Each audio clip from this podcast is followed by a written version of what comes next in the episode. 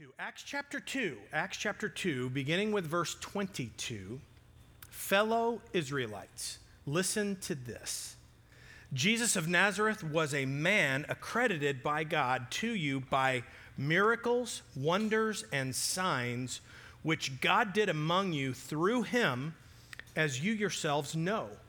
This man was handed over to you by God's deliberate plan and foreknowledge, and you, with the help of wicked men, put him to death by nailing him to the cross. But God raised him from the dead, freeing him from the agony of death because it was impossible for death to keep its hold on him. David said this about him I saw the Lord always beside me, before me, because he is at the right hand, I will not be shaken. Therefore, my heart is glad, my tongue rejoices, my body also will rest in hope, because you will not abandon me to the realm of the dead, you will not let your Holy One see decay. You have made known to me the paths of life. You will fill me with joy in your presence. Fellow Israelites, I can tell you confidently that the patriarch David died and was buried, and his tomb is here to this day. But he was a prophet, and he knew that God had promised him on oath that he would place one of his descendants on his throne. Seeing what was to come, he spoke of the resurrection of the Messiah and that he was not abandoned to the realm of the dead, nor did his body see decay. God raised this Jesus to life, and we are witnesses of it. Exalted to the right hand of God, he has received from the Father the promised Holy Spirit and has poured out what you now see and hear. For David did not ascend to heaven, and yet he said, The Lord said to my Lord, Sit at my right hand until I make your enemies a footstool for your feet. Therefore, let all Israel be assured of this God has made this Jesus, whom you crucified, both Lord and Messiah. When the people heard this, they were cut to the heart and said to Peter and the other apostles, Brothers, what shall we do? Peter replied, Repent and be baptized, every one of you, in the name of Jesus Christ for the forgiveness of your sins. And you will receive the gift of the Holy Spirit. The promise is for you and your children and for all who are far off, for all the Lord will call. With many other words, he warned them and pleaded with them Save yourselves from this corrupt generation. Those who accepted his message were baptized, and about 3,000 were added to their number that day. That is the first gospel message preached.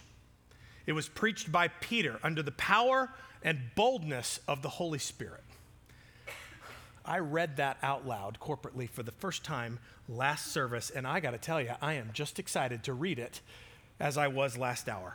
What an amazing message!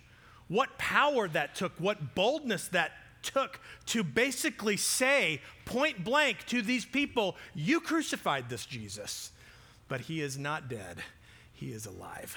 That's amazing. And that gave birth to the first church. What did that church look like? Well, I'm glad you asked because he goes right on to tell us in verse 42. They devoted themselves to the apostles' teaching and to fellowship, to the breaking of bread and to prayer. Everyone was filled with awe at the many wonders and signs performed by the apostles. All the believers were together and had everything in common. They sold property and possessions to give to anyone who had need. Every day they continued to meet together in the temple courts. They broke bread in their homes and ate together with glad and sincere hearts praising God and enjoying the favor of all the people. And the Lord added to their number daily those who were being saved. That's the birth of the first church. That's what the first church looked like.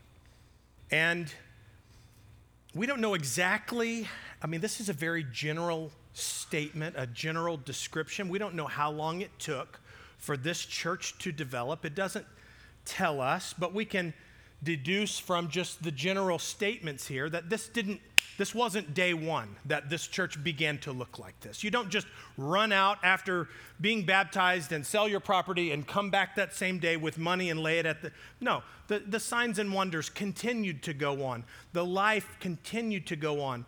The unity continued to build. The church was built. And over time, a reasonable amount of time, the church took on this characteristic, this description. And this isn't the only description. There's another one in Acts chapter 4, verse 32. All the believers were in one in heart and mind. No one claimed any of their possessions was their own, but they shared everything they had. With great power, the apostles continued to testify to the resurrection of the Lord Jesus. And God's grace was so powerfully at work in all of them that there were no needy persons among them.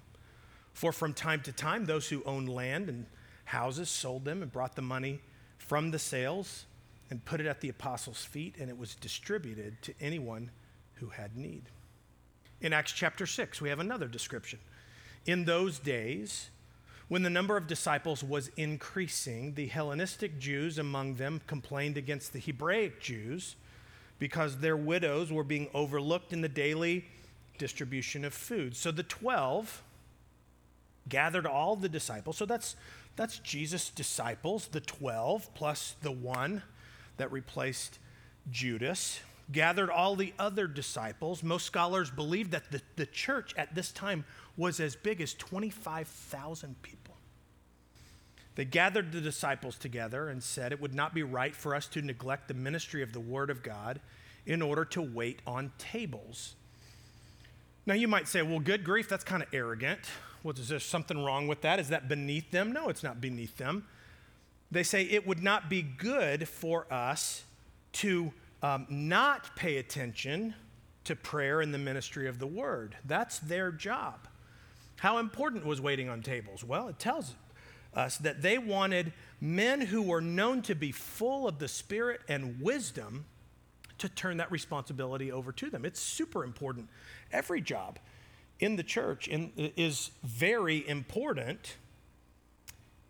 And so we need people who are full of the Spirit and wisdom to be filling all of our positions of ministry. This proposal pleased the whole group, and so they chose seven men, presented them to the apostles who prayed and laid their hands on them. And God used that to spread his word, and a, the number of disciples in Jerusalem increased rapidly. Even a number large number of priests became obedient to the faith. So, in those three descriptions, which is what we have in the book of Acts, they all are very, very similar in description. As I said, most scholars assume that the church was as many as 25,000 at this point. So, it would take some time to build the church to, to grow and to be that size. Um, but as you read the three descriptions, as I say, it's very similar characteristics of what God's plan is for the church. Jesus said this in Mark chapter 10. Peter has just stated, We've left everything to follow you. And Jesus replied, Truly, I tell you, no one who has left home or brothers or sisters or mother or father or children or fields for me and the gospel will fail to receive a hundred times as much in this present age homes, brothers, sisters, mothers, father. Uh, no, there's no fathers. What's up with the father? Haha. Children and fields along with persecutions and in the age to come, eternal life. So the church that we know, the, the local church, was part of God's plan for the new covenant all along. Now, I realize that there are plenty of things that aren't perfect about the church. There is no perfect church. Why? Because there's no perfect people. Anytime you get imperfect humans, which we all are, together in a group, even if they are following God, there will be problems. And we saw problems existed even in the first church. What? Well, this group of mother in laws were complaining and this group of mother in laws were complaining. because they didn't get their benevolence package. And so you have a problem there. And what happens? Well, God has a plan for that. And He established the first working board, the deacons. And we have a model like that. We saw it last week. We celebrated what God has done over the last year and beyond at Mill City Church, and we want to take time to thank the Lord for that and celebrate that. We're excited for that. We also want to look into the future. What's God going to do in 2022? What's He leading us to do? And we want to be excited for that. But for today, before we jump back into the Gospel of John next week, I want to take a closer look at this Acts 2 church because it gives us a model for what God's mission is for his church. So let's look at it, at it again here. Verse 42, Acts chapter 2. They devoted themselves to the apostles' teaching and to fellowship, to the breaking of bread and to prayer. Everyone was filled with awe at the many signs and wonders performed by the apostles. All the believers were together and had everything in common. They sold property and possessions to give to anyone who had need. Every day they continued to meet together in the temple courts. They broke bread in their homes and ate together with glad and sincere hearts, praising God and enjoying the favor of all the people. And the Lord added to their number daily those who were being saved. In this paragraph, we have five characteristics that I believe all churches should possess, should have in order to reach their God given potential. And the first is this there was a spiritual life part of this church. Now, when I say spiritual life, what I mean by that is there was formation and development of a life that is focused on God. Look at it. They devoted themselves to the apostles' teaching and to prayer. You know, there's a word right there that our culture doesn't really have devoted. There, there's not a devotion, there's not a commitment to things. And as a church, we need to be teaching commitment to the Lord. Everyone was filled with awe at the many wonders and signs performed by the apostles. Every day, they continued to meet together in the temple courts, praising God. That's components of a spiritual life, of a life that is focused on God. As a church, we need to be helping people to form and develop a life that's focused on God. And what's the alternative to that? Well, it's the world. It's a life that's focused on self. It's a life that's focused on the physical, natural things, our own needs, our own wants, our own desires, filling our minds and filling our hearts with natural, temporal things versus eternal things. As a church, we have to be teaching and leading people, leading each other in the way that Paul writes in Colossians chapter 3. Look at it. Since then, you have been raised with Christ. So you are born again. You have made a decision to make Jesus the Lord of your life. Okay? You've been raised with him. So, set your hearts on things above where Christ is, seated at the right hand of God. Set your minds on things above, not on earthly things. For you died. Your life is no longer your own. You were, but now you are seated with Christ, hidden in Christ. Now you think about uh, I'm I'm 49 years old. Uh, I got my driver's license in 1988. Okay, I had a Honda CRX. Some of you know what that is. It's a little two-seater Honda hatchback. And um, bef- I had a little blue one. It was a DX. But I had my heart set on the SI. Well, the SI, which I ended up getting, uh, I had bl- it was silver. I had black glass. Uh, I had a, a CD player that had eight times oversampling. Which I have no idea to this day what that means, but it was super cool. It even had a little lever I could pull it out so it couldn't get stolen. I had two amps in it. I had a bazooka tube in the back. And I tell you, when I, when I, before I got all of those things, you know what I had?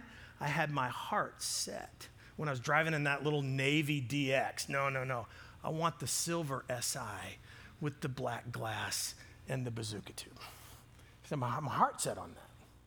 Well, now that I'm old and have a family uh, and are growing in my life with the Lord, I don't really have my heart set on those things anymore. My mind isn't set on earthly things. My mind is set on things that are eternal. And, and as a believer, we need to be growing in that trend. We need to be growing in that thought process, in that mindset. How do we do that as a church? Well, we gather corporately on Sundays, Wednesday nights. We teach the Bible every time we come together. We teach the Bible verse by verse. So we take concepts in context. We don't cherry pick things that will tickle your ears. We don't skip over things that don't tickle your ears. In fact, you know what? The Bible is an equal opportunity offender. Just give me a few weeks. And that's why I say people that come to this church, you can't judge this church on a Sunday, a single Sunday. You really need to come at least six weeks. I promise you, in six weeks, I will get you, right? Not so much here or here, but right about here. That's our goal, is to try to why? Because, you know, God's word is like a mirror. We're not supposed to say the same when we come to know Christ. Mark Driscoll says it this way everyone is welcome in Christianity to be changed. Everyone can come in. God takes you just where you are, but He's not going to leave you right where you are. You can't stay where you are and go with God. We worship together, we pray together. Um, we, we have other things outside of the services that, that are designed to invest in you spiritually, to encourage you spiritually, to grow in your relationships with each other and your relationships with the Lord. Outrageous sisterhood. I mean, ladies, tomorrow night, if you're not at work, you need to be here. It's not about you, it, it's about the Lord, and it's about the people around you that you can add value to and, and, and that can add value to your life. Mill City Men. We had 30 guys there yesterday.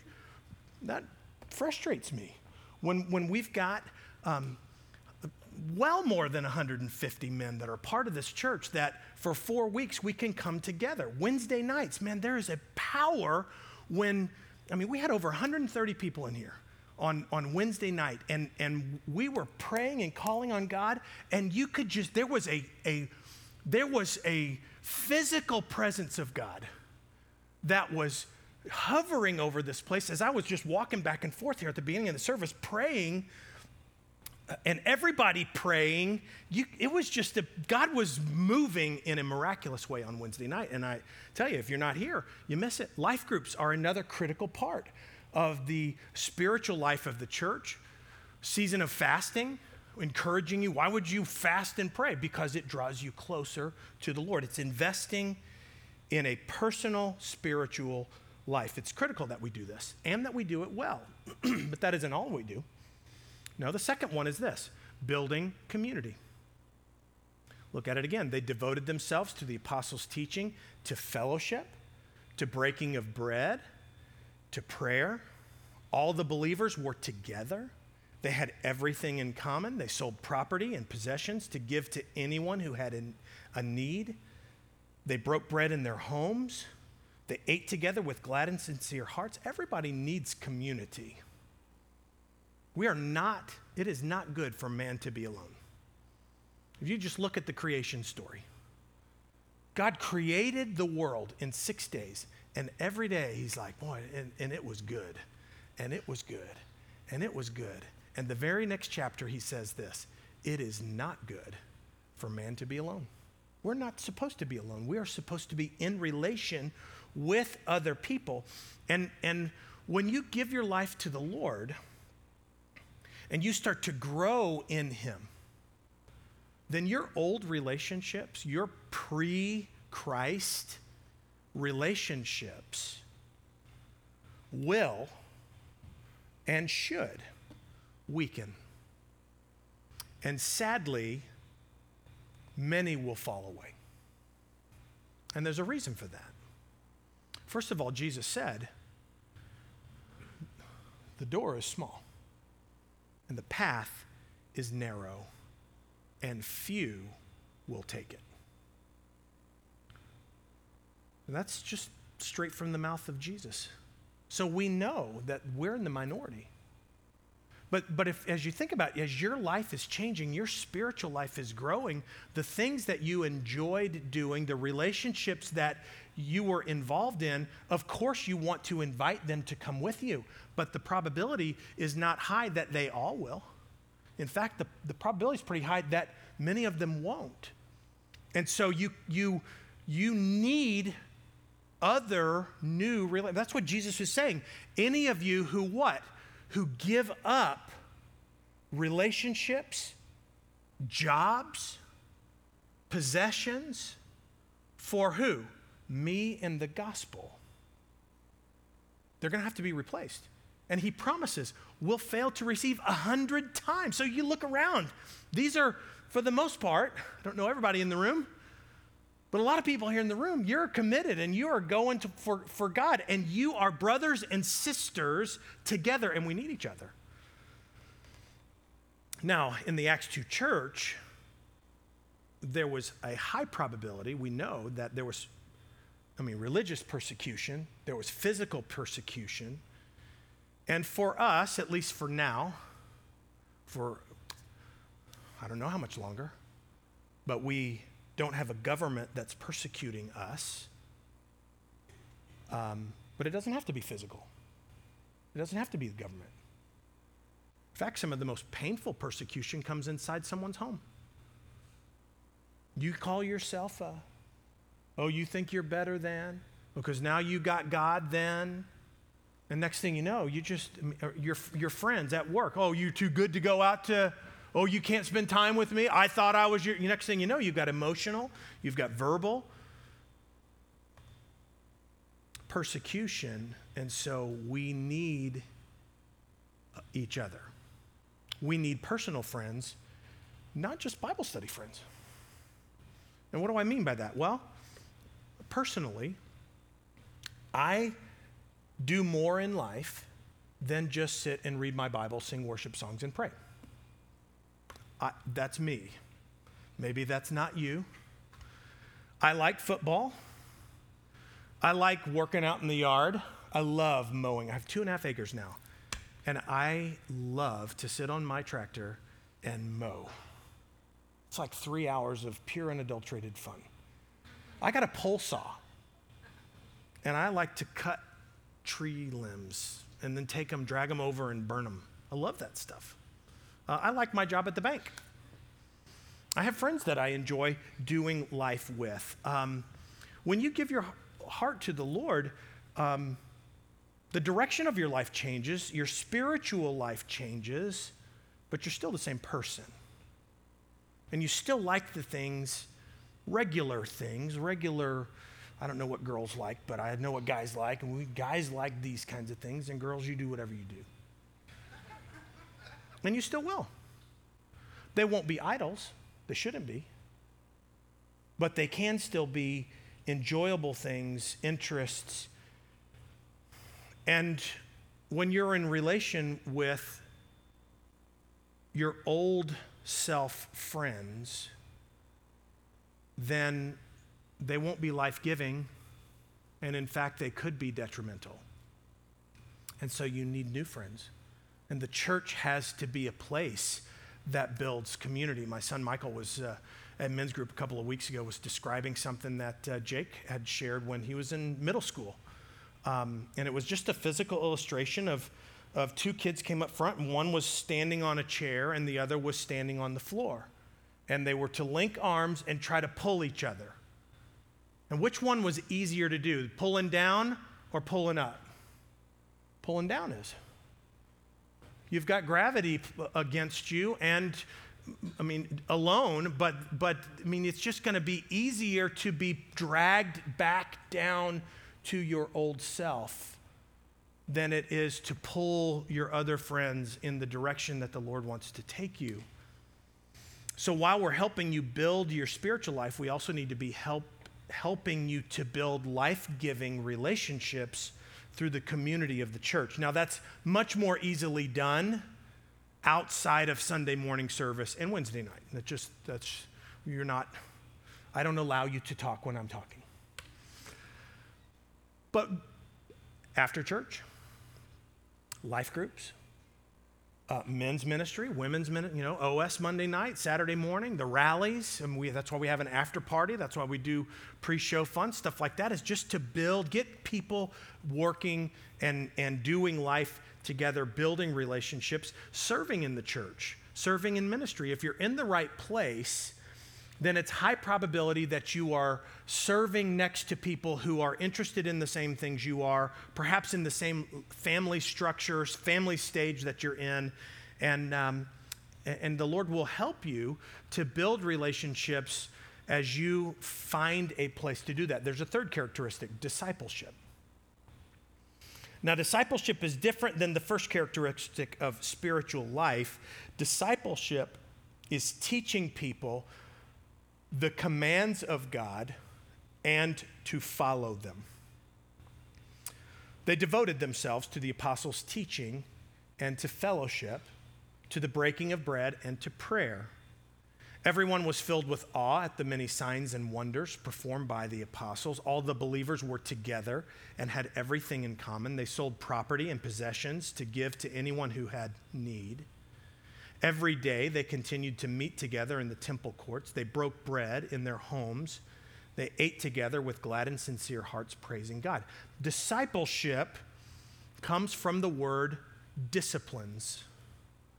And a disciple puts disciplines in their life that emulates who they are following. And here in the Acts 2 church, just in this paragraph, we see um, some important commands of God, studying God's word. We see communion in here. We see prayer in here. We see attitudes, awe, a reverence for God and his power. We see unity within the body. We see thanksgiving and gratitude. We see praise. Those are attitudes that every believer should have and should be growing in. We see generosity and giving we see that they did it in homes as life groups. And lest you think, well, the early church, all they did was meet in homes, and, and there's a sect right now that's really anti church as we know it. And, and their, their position is, well, the, the early church, the New Testament church, they didn't do that. They met in homes. No, they didn't. They met in the temple. How often did they meet at the temple? Every day. I'm only asking for two. So you guys are getting off easy. I'm just saying be here Sunday and be here Wednesday, and the Lord will bless you. Find a, a, a, life group once, you know, they're together all the time. And it wasn't some commune. No, it was believers together doing life together. Uh, all of these disciplines should be part of our life. What do we do as a church? Well, we teach on salvation, we teach on baptism, we teach on the gifts of the Spirit. We teach tithing. We teach serving. Just to name a few, these are part of our disciplined process of teaching. And as we just read the Bible verse by verse, they just automatically come up. Now, Peter writes this in 2 Peter chapter 1 For this very reason, make every effort to add to your faith goodness, to your goodness knowledge to your knowledge, self control, to your self control, perseverance, to perseverance, godliness, to godliness, mutual affection, to mutual affection, love. Now, discipleship is walking with God. There, there are two critical components to a relationship it's time and time spent. You must invest time in whatever relationship you have. You must spend time together and you must do it consistently for a period of time. Now, time spent trumps time. So I may know somebody uh, five years, but if I've only seen them a couple times a year or less, I don't really know them as well as somebody that I see on an ongoing basis. I could know somebody in a very short period of time because I've spent a lot of time with them, right? But, but it, think with me about this process, this growth and maturing process that is discipleship. You make a decision to, to follow Jesus. Okay, what does that mean? That means you are accepting there's a God, um, you have sin, you need forgiveness and Jesus is there to forgive you. Okay, you can't touch, feel, and see Jesus. So you accept that by what? Faith. You choose to believe.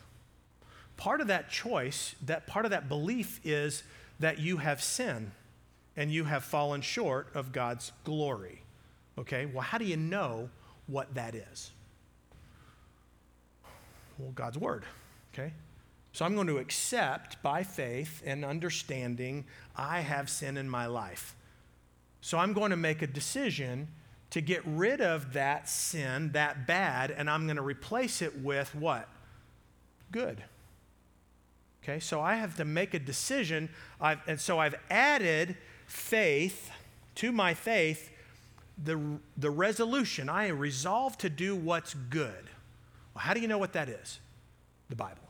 So now I'm going to add to my resolution of goodness knowledge.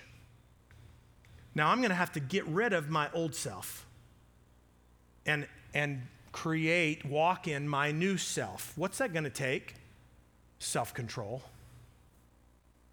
If you're exercising self control, it's going to require perseverance. You have to stick it out. And you have to get up when you fall and get back on. And it's walking, it's not running. You can't run into this thing. You just got to put one foot in front of the other. You're going to stumble, you're going to stub your toe, you're going to get back on the, and you're going to put one more foot, one foot back in front of the other. You're going to walk with God. Perseverance, the longer you walk with God, the longer you persevere, the more you're going to look like God. Godliness the more you look like God, the more you love Him and those around you. That's mutual affection. God is love. That's just the process you take through. That's discipleship. Who needs to be discipled? All of us, every single one of us.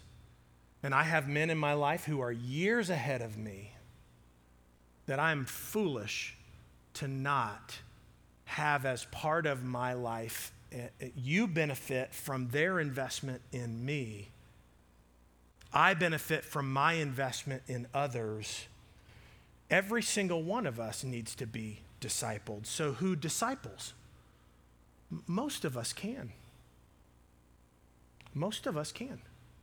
I mean, you could be just a few weeks into your walk with the Lord. And if we are a church that is modeling God's plan for us, then we're going to have somebody this week. We're going to have somebody next week that comes into right relationship with the Lord. And somebody that's a month ahead or two months ahead might be the perfect person to say, hey, I know exactly where you're living right now. Let's do this thing together. Now, does that mean they're going to be teaching the gifts of the Spirit? No, but that's not, well, they're not ready for that anyway in many, many cases. Okay, so everybody has an opportunity to disciple Galatians chapter 6, Paul says, Brothers and sisters, if someone is caught in a sin, you who live by the Spirit should restore that person gently. Now, in context, what we're not talking about is you sitting behind a corner waiting to pounce on your brother and sister who's catching, I'm going to catch him. That's not restorative and that's not gentle that's really not walking in the spirit either. So let's be, let's be, what, what does it require? A relationship with the Lord, for one, and a relationship with another person. So as Andre and I are in, in relationship with each other, I'm going to see perhaps things in his life that the Lord will lay on my heart to work with him on. That's just discipleship. Brother, I, I, here I've seen this in you. And if I've got a strong relationship with him and he knows we've got strong relationship, we've got, you know, relationship with the Lord, he's going to receive that from me. And together we're going to grow. Now, as you as you can imagine, that's really boy boy girl girl, stuff, right? That's that's not that's I'm not discipling a woman here. This is as much discipleship women as you get from Mr. Spence. But my wife's a great discipler. Um, we've got an amazing staff and leaders here at this church um, all around us that are looking for people to invest in. Um, that will lead to the fourth characteristic, and that's placement of ministry. Paul writes this in Romans chapter 12 For just as each of us has one body with many members, these members do not all have the same function. So in Christ, we, though many, form one body. Each member belongs to all the others. And we all have different gifts according to the grace given to each of us. If your gift is prophesying, then prophesy in accordance with your faith. If it's serving, then serve. If it's teaching, then teach. If it's to encourage, then give encouragement. If it's giving, then give generously. If it's leading, then do it diligently. If it's to show mercy, do it cheerfully. You see, every single one of us has a gift. And we all need to be investing that gift in the kingdom. That's ministry. We call it serving, probably too much. How about this? You need to be involved in ministry. Every position is a important position. From greeting people, I, I actually had an, an, appointment this week with a with a client, uh, new client, and um, it was my second meeting with them, and uh, I, I don't remember how it came out, but I, I mentioned that I pastor a church. Oh, really? What church? Uh, Mill City Church. I know that church, she said. I run past that church. She's a, she's a runner. She got a, a group of, of uh, I don't know what they run, a marathon, half marathon, whatever they do. You see them in the summertime, they're run by the church. And so we have this visibility. I had no idea that she knows about us. It just opened up the door. And so she knows the people, Jeremy, that are out at the front of the building with that sign that says free coffee or smile at Sunday or we're glad you're here. There are people that don't darken our door that know us because of the joy that we have to open our doors to anybody that wants to come be a part of this body. Uh, that's amazing. Every job is important, and everybody is a 10 in some area. Now you might ask, well, what about the Acts 2 church? Where, does, where, where is that in this paragraph? I would submit to you it's all over it. Look at it. They devoted, devoted themselves to the apostles' teaching, to fellowship, to the breaking of bread and prayer. Everyone was filled with awe at the many signs and wonders performed by the apostles. All the believers were together and had everything in common. They sold property and possessions to give to anyone who had need. Every day they continued to meet together in the temple courts. They broke bread in their homes and ate together with glad and sincere hearts, praising God and enjoying the favor of all people. There's teaching in there, there's hospitality in there, there's prayer in there, there's spiritual gifts in there, there's giving and generosity in there, there's administration in there, there's encouragement in there, there's worship in there. All of the gifts, the ministry gifts, are all in this church. And I would submit to you, they're all over this church. We have an incredible body. But one of the greatest responsibilities as a church that we have is to help people to discover their gifts and then invest those gifts in the ministry of the church. And, and how, how does a body of water stay fresh? You know? It has an outlet. It, it, it has an outlet. I mean, it's somebody that's got a pool. You know, if you don't have a circulating, if you don't have some filter circulating the water, it will not stay the color you want it to stay. In fact, it will grow stuff you don't want in there. And it will become murky and it will not be what you want it to be. The, the, the land of, of uh, Israel has got a, a wonderful example in the Sea of Galilee that has an outlet that goes down to the Dead Sea, which has no outlet. And it's full of death.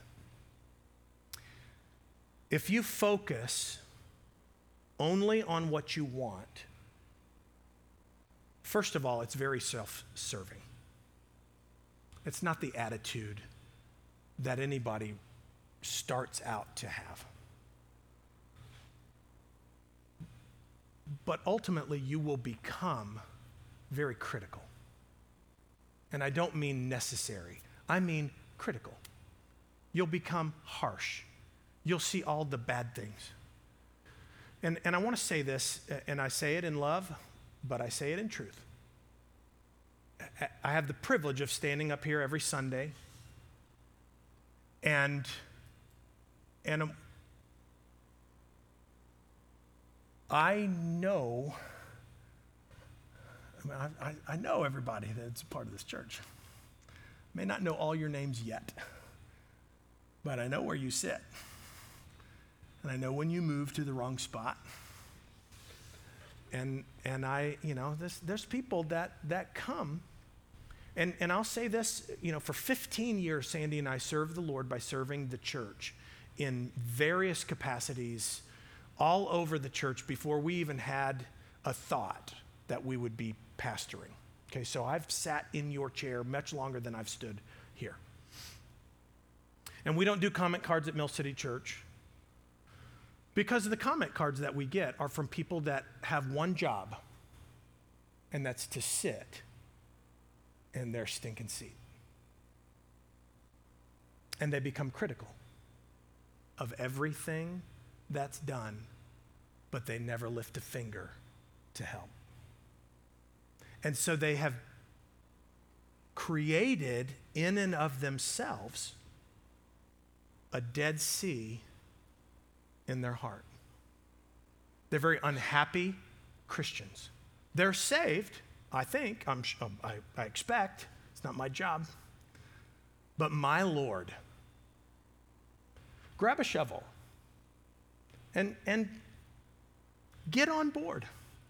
It's so very important because every single one of us has a place of ministry. And not everybody, very few people will have a, a Josh Ernst type of job where they're vocationally in ministry most people, and I'll just venture to say 90 plus percent of Christians will find that area of ministry in the local church. And, and I unashamedly talk about the importance of that because we need all people. But you may remember uh, back in September, I, I shared with you uh, the Engel scale of evangelism. Um, and it, what it is, is a, a progression of a believer in Christ from pre inception to maturity. And, and on the negative side, and by that I mean minus side, um, somebody first has to believe in a God. Now, as the fourth largest nation, unchurched nation in the world, we are we have, we have a very rapidly growing percentage of our population that is atheist or agnostic. So atheist doesn't believe in God, agnostic, agnostic doesn't care, you know, whatever. Okay, so in order for somebody to put their faith and trust in Jesus, they have to first have an acceptance of supernatural. And then they have to, let's put it this way I got to believe there is a God. And then I have to believe that there's one true God and that He's good. and that He has a plan for me. And that plan is a good plan. And that plan is Jesus. Now, will you accept Him? Yes. That's zero. Okay, so now somebody's made a decision, which is incredibly difficult. I mean, imagine this path. This is a this is a process to get through, right? Now they've just made a decision to, to believe. I've decided to take you at your word. Okay, now plus one means let's figure out what that means. Paul says we need to work out our salvation with fear and trembling. And we have a society that's barraging us and things that are very anti Bible. And so, you know, that's that add to your faith goodness. Okay, I'm going to resolve to do what's good. Now I'm going to add to that goodness knowledge. And you see how that just same kind of process. And ultimately, what the goal is, a mature believer is reproducing. It's fruit. I am now sharing my faith. I am now involved in ministry. The Acts 2 church was involved, I would submit to you, every single one of them involved in some area of ministry. And we have to, as a church, really be targeting all of these things. Now, for the most part, we spend a lot of our time at zero, minus one, and into the plus side. But as we talked about last, last week, um, those, those areas of our society, uh, as a church, we need to be equipping you. What if you were the missionaries? You are the missionaries. And I'm, I'm a missionary to the bank.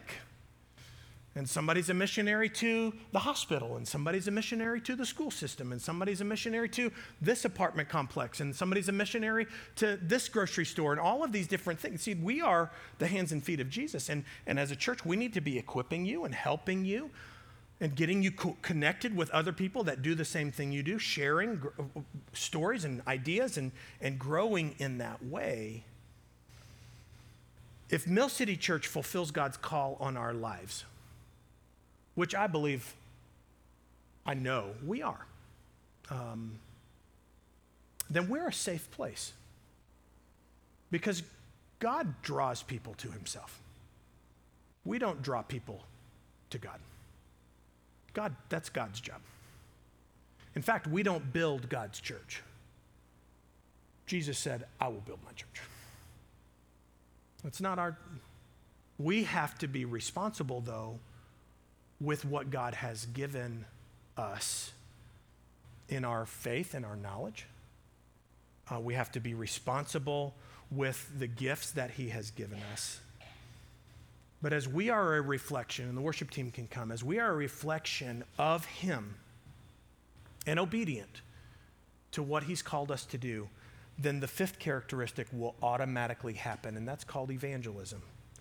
Look at it, it says, enjoying the favor of all the people, and the Lord added to their number daily. What? Good people that like to hang out?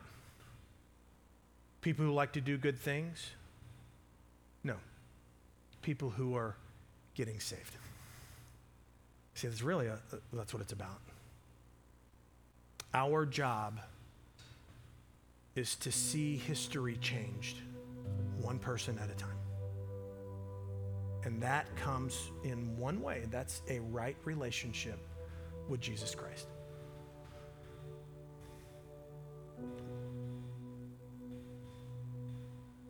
But we don't build his church. He is very capable of doing that. That is his job. You are not my people, you are God's people.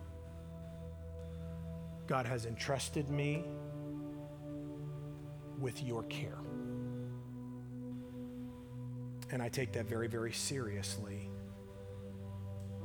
And these components go into that care spiritual life, building, helping you to build a life that's focused on God, helping to build relationships, community with, within the body of Christ, discipling you. What does this mean? What about this? How do we do this? I just failed. What do I do now? Those are just step by step, getting you involved in the ministry of the church, which I wouldn't trade anything for the last seven years. It has been the absolute joyride of my life. I have loved almost every minute of it. But all of the little battles, those little almosts, nothing. I'd do it again in a heartbeat. And again and again and again. So to see life changed, to see people free, to see people loving God, loving each other, is absolutely amazing. But while we don't do that, God does use us. And look what Paul says in 1 Corinthians chapter 3. Who is Apollos? That was a dynamic evangelist. What is Paul? Who am I? We are nothing more than servants through whom you came to believe. And as the Lord has assigned each task, I planted seed, Apollos watered it, but it was God that made it grow. So neither me or him or you or her or any of us really are anything. It's only God because He's the one that makes it grow. Now, that said, the one who plants and the one who waters do have a purpose and will be rewarded for fulfilling their call because we are co workers with God. You are the field of God's building. Isn't that cool? We are about kingdom work here.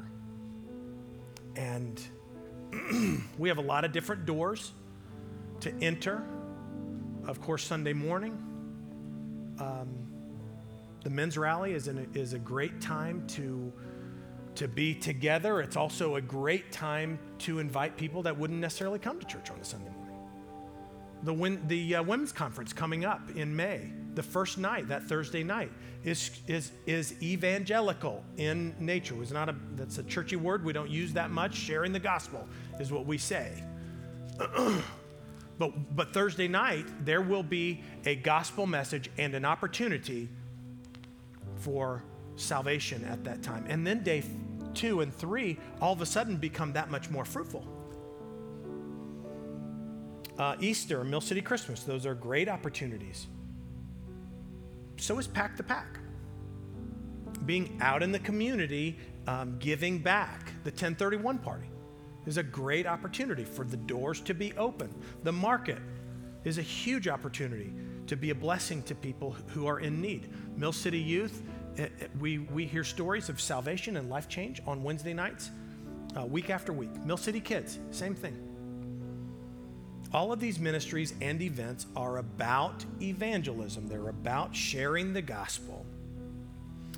Um, but so are you. That should be your focus as well. And um, you're the missionary to your world. And we want to help you uh, to be the best you can. But listen, if we just settle on what God has already done at Mill City Church, then we have just settled. And I don't want to settle. But if, if God did it before, man, how much more can He do? If He did uh, something amazing with 35 people on launch Sunday, imagine what He could do with 500 people. I can't wait to see what He's going to do. And I certainly don't want to stop with can you imagine if the best years of your life were in your rearview mirror ugh that would be terrible no we want to be inward focused and we want to be outward focused as well in order to fulfill what god's called us to do. Amen. Let's pray. Heavenly Father, thank you for um, a model of a dynamic church that loved you and served you, received you, were empowered by your Holy Spirit. Thank you, God, that you use us to do your work.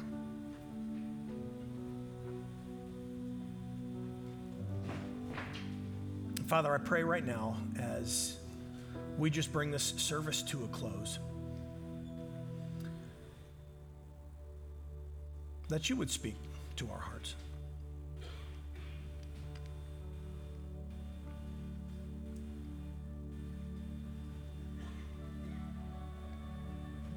As you are digesting this message and what the early church was,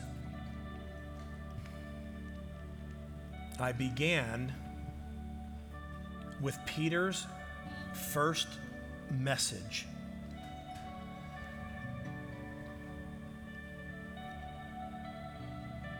And the components of that message were a historical perspective, bringing it to the truth of who Jesus is and why he came, and what God did in and through him.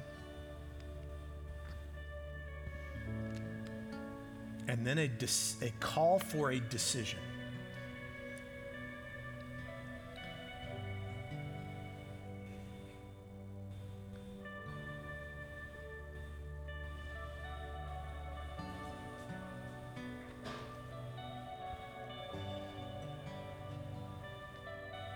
The gospel is, is simply this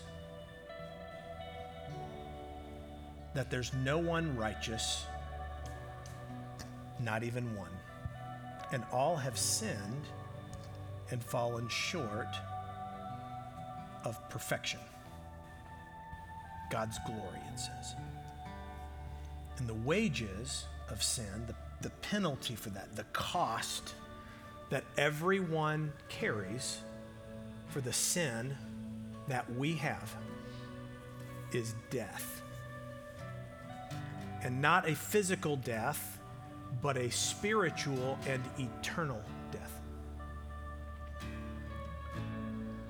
But immediately after it says that, it says, But the gift of God is eternal life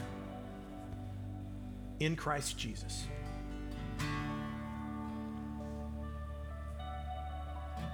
Goes on to write this that whoever confesses with their mouth that Jesus is who he said he is, Jesus is Lord,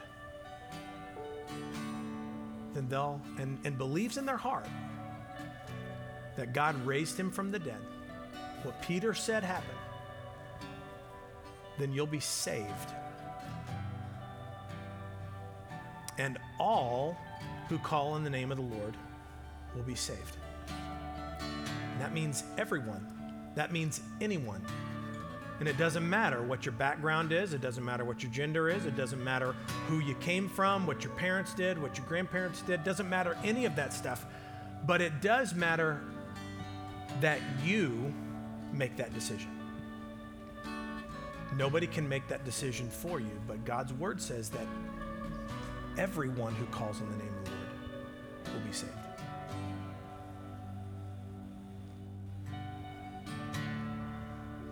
I don't know where you are, but I just believe with all my heart that, that there's, there's some business that's going to be done spiritually today in, in some lives. For, for you, maybe you've never, you've never made that decision. You've never made Jesus Lord of your life. You never, it's never been put that way. Doesn't mean you are joining the church. It doesn't mean that you've never been to church. It doesn't mean any of that stuff. It just means that, truth be told, if somebody asks you, have you ever put, have you ever made Jesus Lord of your life? The honest answer is no. Some of you, maybe you have. And week after week, we, we have the opportunity to talk to people who can honestly say, you know, there was a season in my life, and maybe it was when you were a kid, or maybe it was when something happened, whatever. And you did make that decision. But something happened after that. Maybe you got busy. Maybe you got a new job and something happened. Maybe somebody hurt you. You didn't understand. Somebody said something and it, it, it just tore something.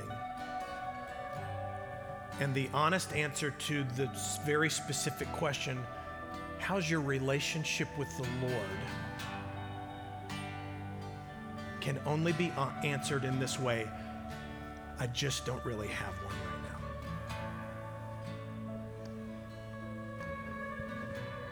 And the beauty of our Lord is the grace of our God is He's got you right here, right now.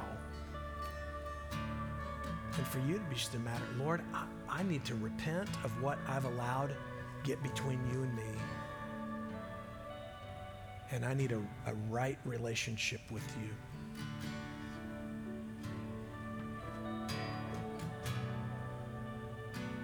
And if that's you today, one of those two, you've never given your heart to the Lord, you're not in right relationship with the Lord.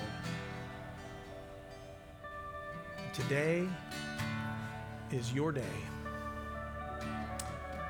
And if you would just acknowledge that, just let me know. I'd like to pray for you. Is there somebody here? Thank you. Praise God. It's awesome. Anybody else?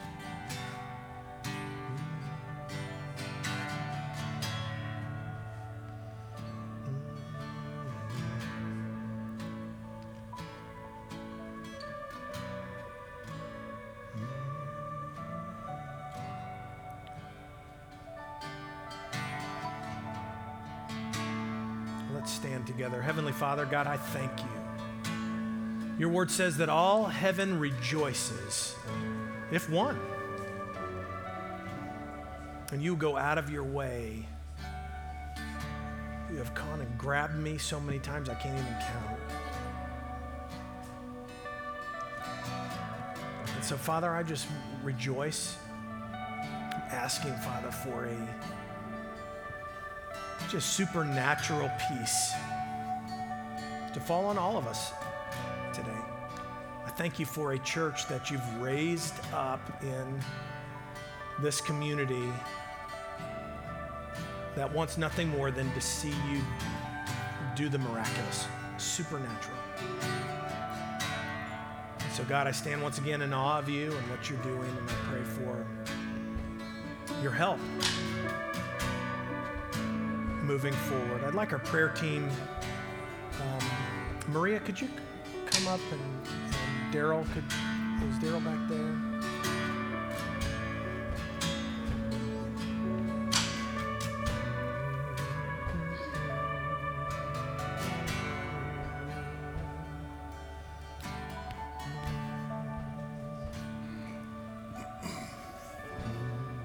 John and Steph, would you mind coming up here?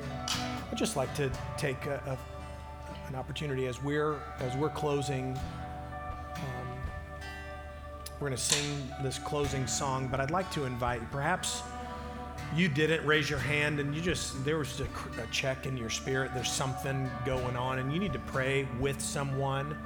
Um, I'd like to, you know, this would be kind of a girl, girl, boy, boy type of opportunity here. You need somebody to pray with. And uh, listen, we are here to, to see God move in your life. And, and there's something about putting feet to your faith, there's something about taking a step towards the altar. There's nothing special about this concrete here.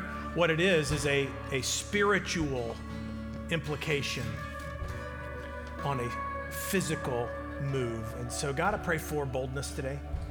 I pray, Lord, that you would do um, what only you can do in our hearts. For those that need to take a step towards you, uh, Father, I pray that there would be just a, a release uh, and uh, a supernatural forgiveness and, and peace that would come uh, upon each and every one. We pray this in Jesus' name.